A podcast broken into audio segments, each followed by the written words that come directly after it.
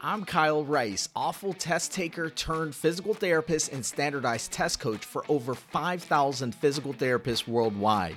It wasn't that long ago that I struggled with anxiety, lack of confidence, and the fear of failing the NPTE. Fast forward through the challenges, the 13 standardized test failures, and many lessons learned, and you'll see the life I have today a life filled with love, financial freedom, and a dream job that allows me to change lives every single day. I created the NPTE Clinical Files podcast to give you simple, actionable strategies along with a step by step walkthrough of NPTE based questions. All of this so that you can dominate your exam like I did and achieve your dream. So, if you're a driven PT student who's looking to pass the NPTE and start creating a life you love, you're in the right place. Enjoy the show. For this week's clinical file, we have Ken, and Ken is six months status post lumbar fusion and has complaints of persistent pain and often declines to perform basic core exercises. The therapist would like to change the patient's perception of pain while teaching effective coping methods. Which of the following principles would be the most effective? So we have A, cognitive behavioral therapy, also known as CBT. Uh, B is operant conditioning. C is classical conditioning. And D is positive reinforcement. So let's jump up to the top of this question. We want to break this out. It's kind of a lengthy one, right? I want to break it out. It seems to be a lot about these uh, psych principles. And so you got to know quite a bit in order to get this type of question correct with confidence. Let's jump into it.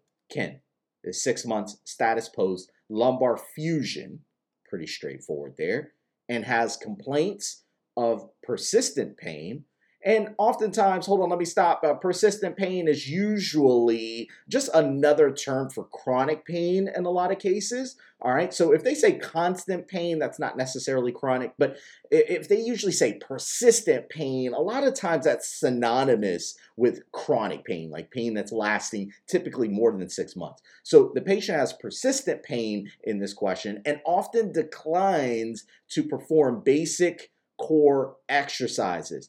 I want to stop there after this first sentence and kind of get an idea here. So the patient potentially has some chronic pain issue going on because of this lumbar fusion. They're not wanting to perform just basic core exercises. Already, I know that that's a problem. I'm thinking, okay, if you're declining to perform basic core exercises, it sounds like it's pretty light.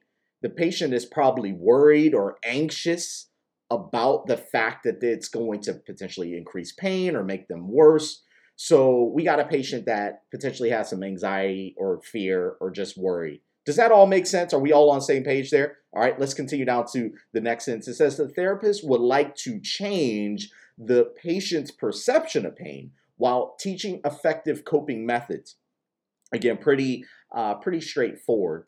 You know, it is our role as a physical therapist to help the patient to transform their mindset about pain their perception of pain all right? Because we know that that fear and the anxiety can keep them from progressing right? So we want to work on that. And then it says while teaching effective coping mechanisms or me- methods.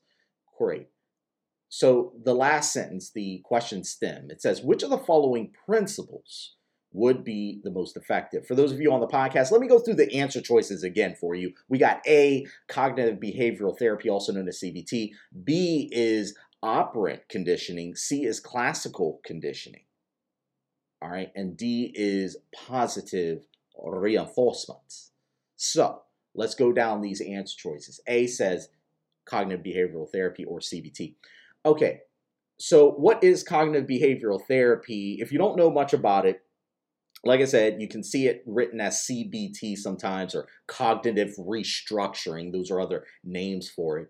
And we, psychologists definitely use it, but we use the principles in PT practice um, to help a patient who has anxiety.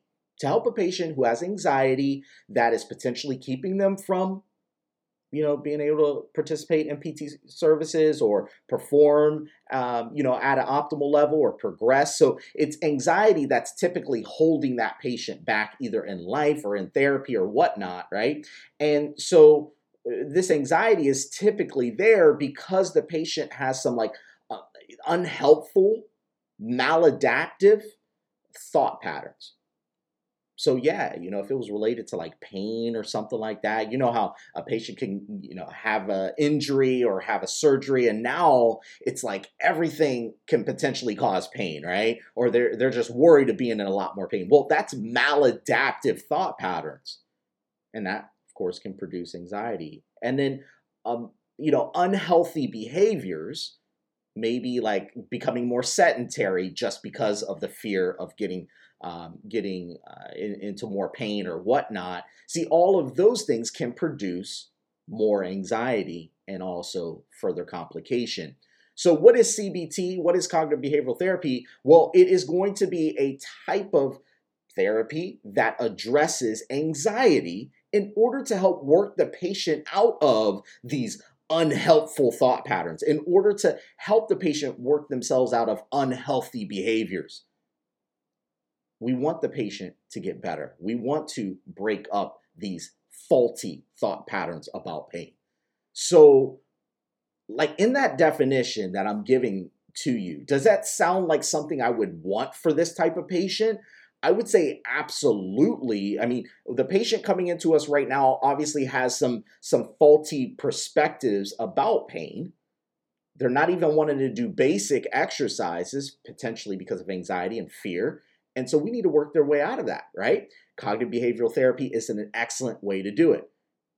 So I like that. I'll put a check mark next to it for now. Doesn't mean it's the right one, but it fits pretty nicely to me. Let's look at B. B says operant conditioning. If you're not familiar with operant conditioning, it's a type of learning that relies on a system of rewards and punishments. I'm sure you've seen this before come up maybe in undergrad and even in PT school, where there is a system of us providing rewards to a patient in order to reinforce the behavior. Like if we we want to reinforce a behavior, if we want them to continue to do something, we can give them like praise or we can give them a specific something that they desire, like a reward, right? Um, well, that is a part of operant conditioning. Operant conditioning is a system of providing war, rewards or praises or um, you, you know we're really trying to influence behavior and there's a lot of different things. Um, operant conditioning is a term that is inclusive for a lot of different types of things positive reinforcement, negative reinforcement, positive punishment. Like, okay, so there's a lot of things that go into operant conditioning. But what you need to know is that it's a system of rewards and punishments in order to influence behavior. That's what it is.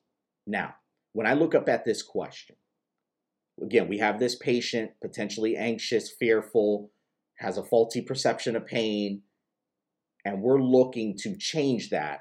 Do we want to use a system of rewards and punishments in order to because it's both. Operant conditioning is is is potentially both. It didn't specify it. So this is a is a system of rewards and punishments potentially.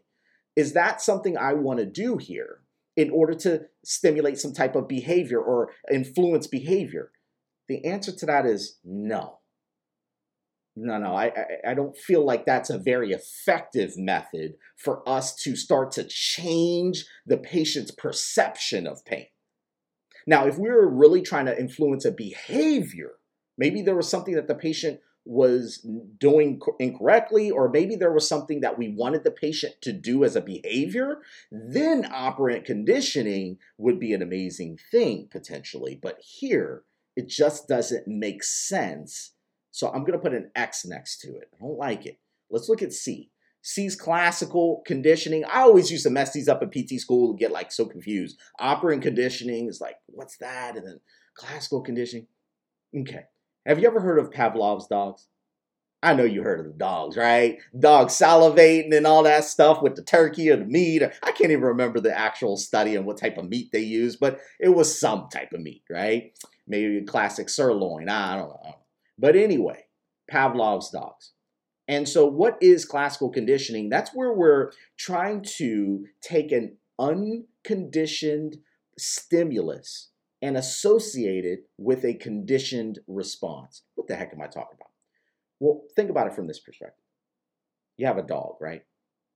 you have a dog, and obviously dogs tend to salivate when you put some good old treats or meat or whatever it is in front of their face, right? So you, obviously there's a connection with that. And so anytime you bring out the meat, dog salivates. Great, great. Now you get to the point where every time you bring out the meat, you also ring the bell.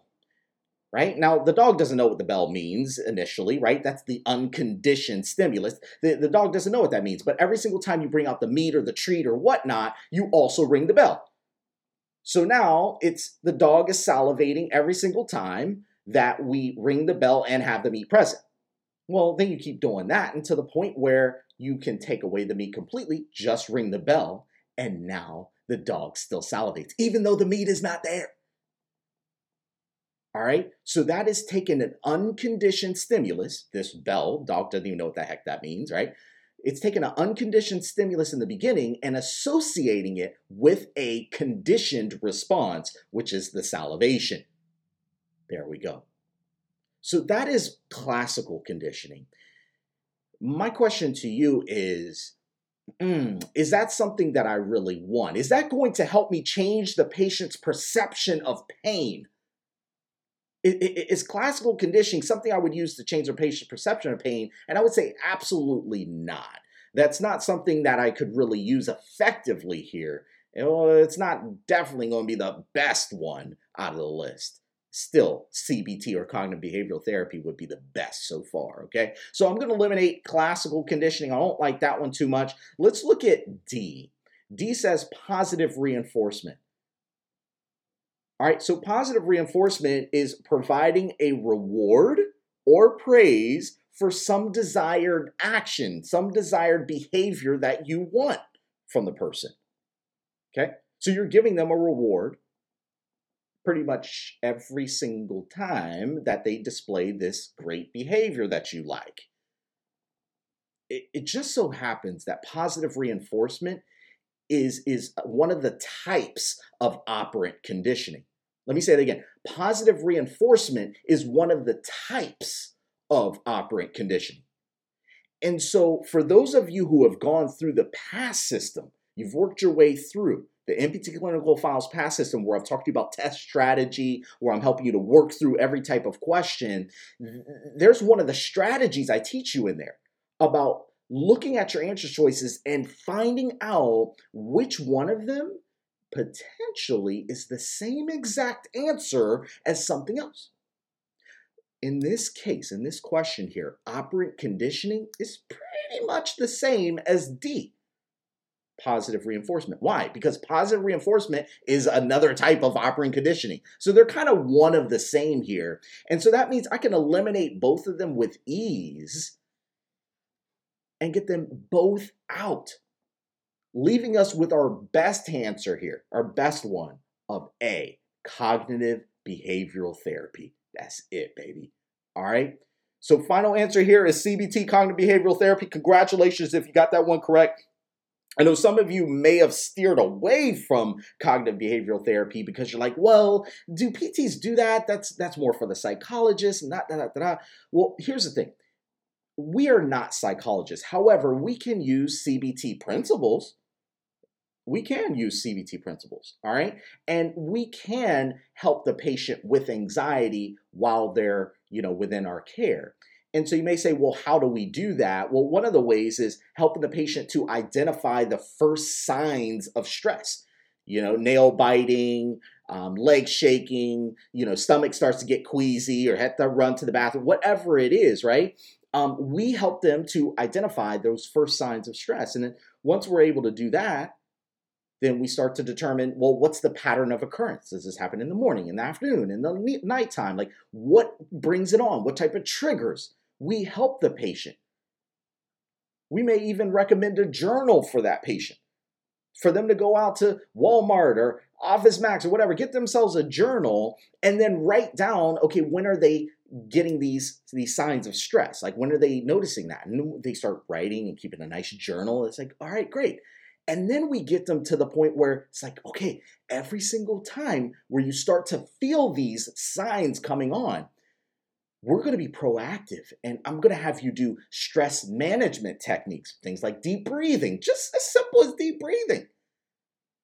even teaching the patient diaphragmatic breathing which has relaxation you know as a part of it teaching them those things to do at the first signs of stress those are kind of behavioral strategies in order to reduce anxiety and allow the patient to to start having a coping method a coping mechanism for when they start to have anxiety there you go. Final answer here is A, cognitive behavioral therapy. Again, congratulations to those of you who got this question correct. For those of you on the podcast right now, I never just want to leave you with that basic explanation. If you go into the show notes, I have something special in there for you a cheat sheet about cognitive behavioral therapy. But most important, I have some medications in there I want you to look at and the when to refer all right, when to refer your patient who has anxiety on the NPTE. Check it out. Show notes, click the link in there.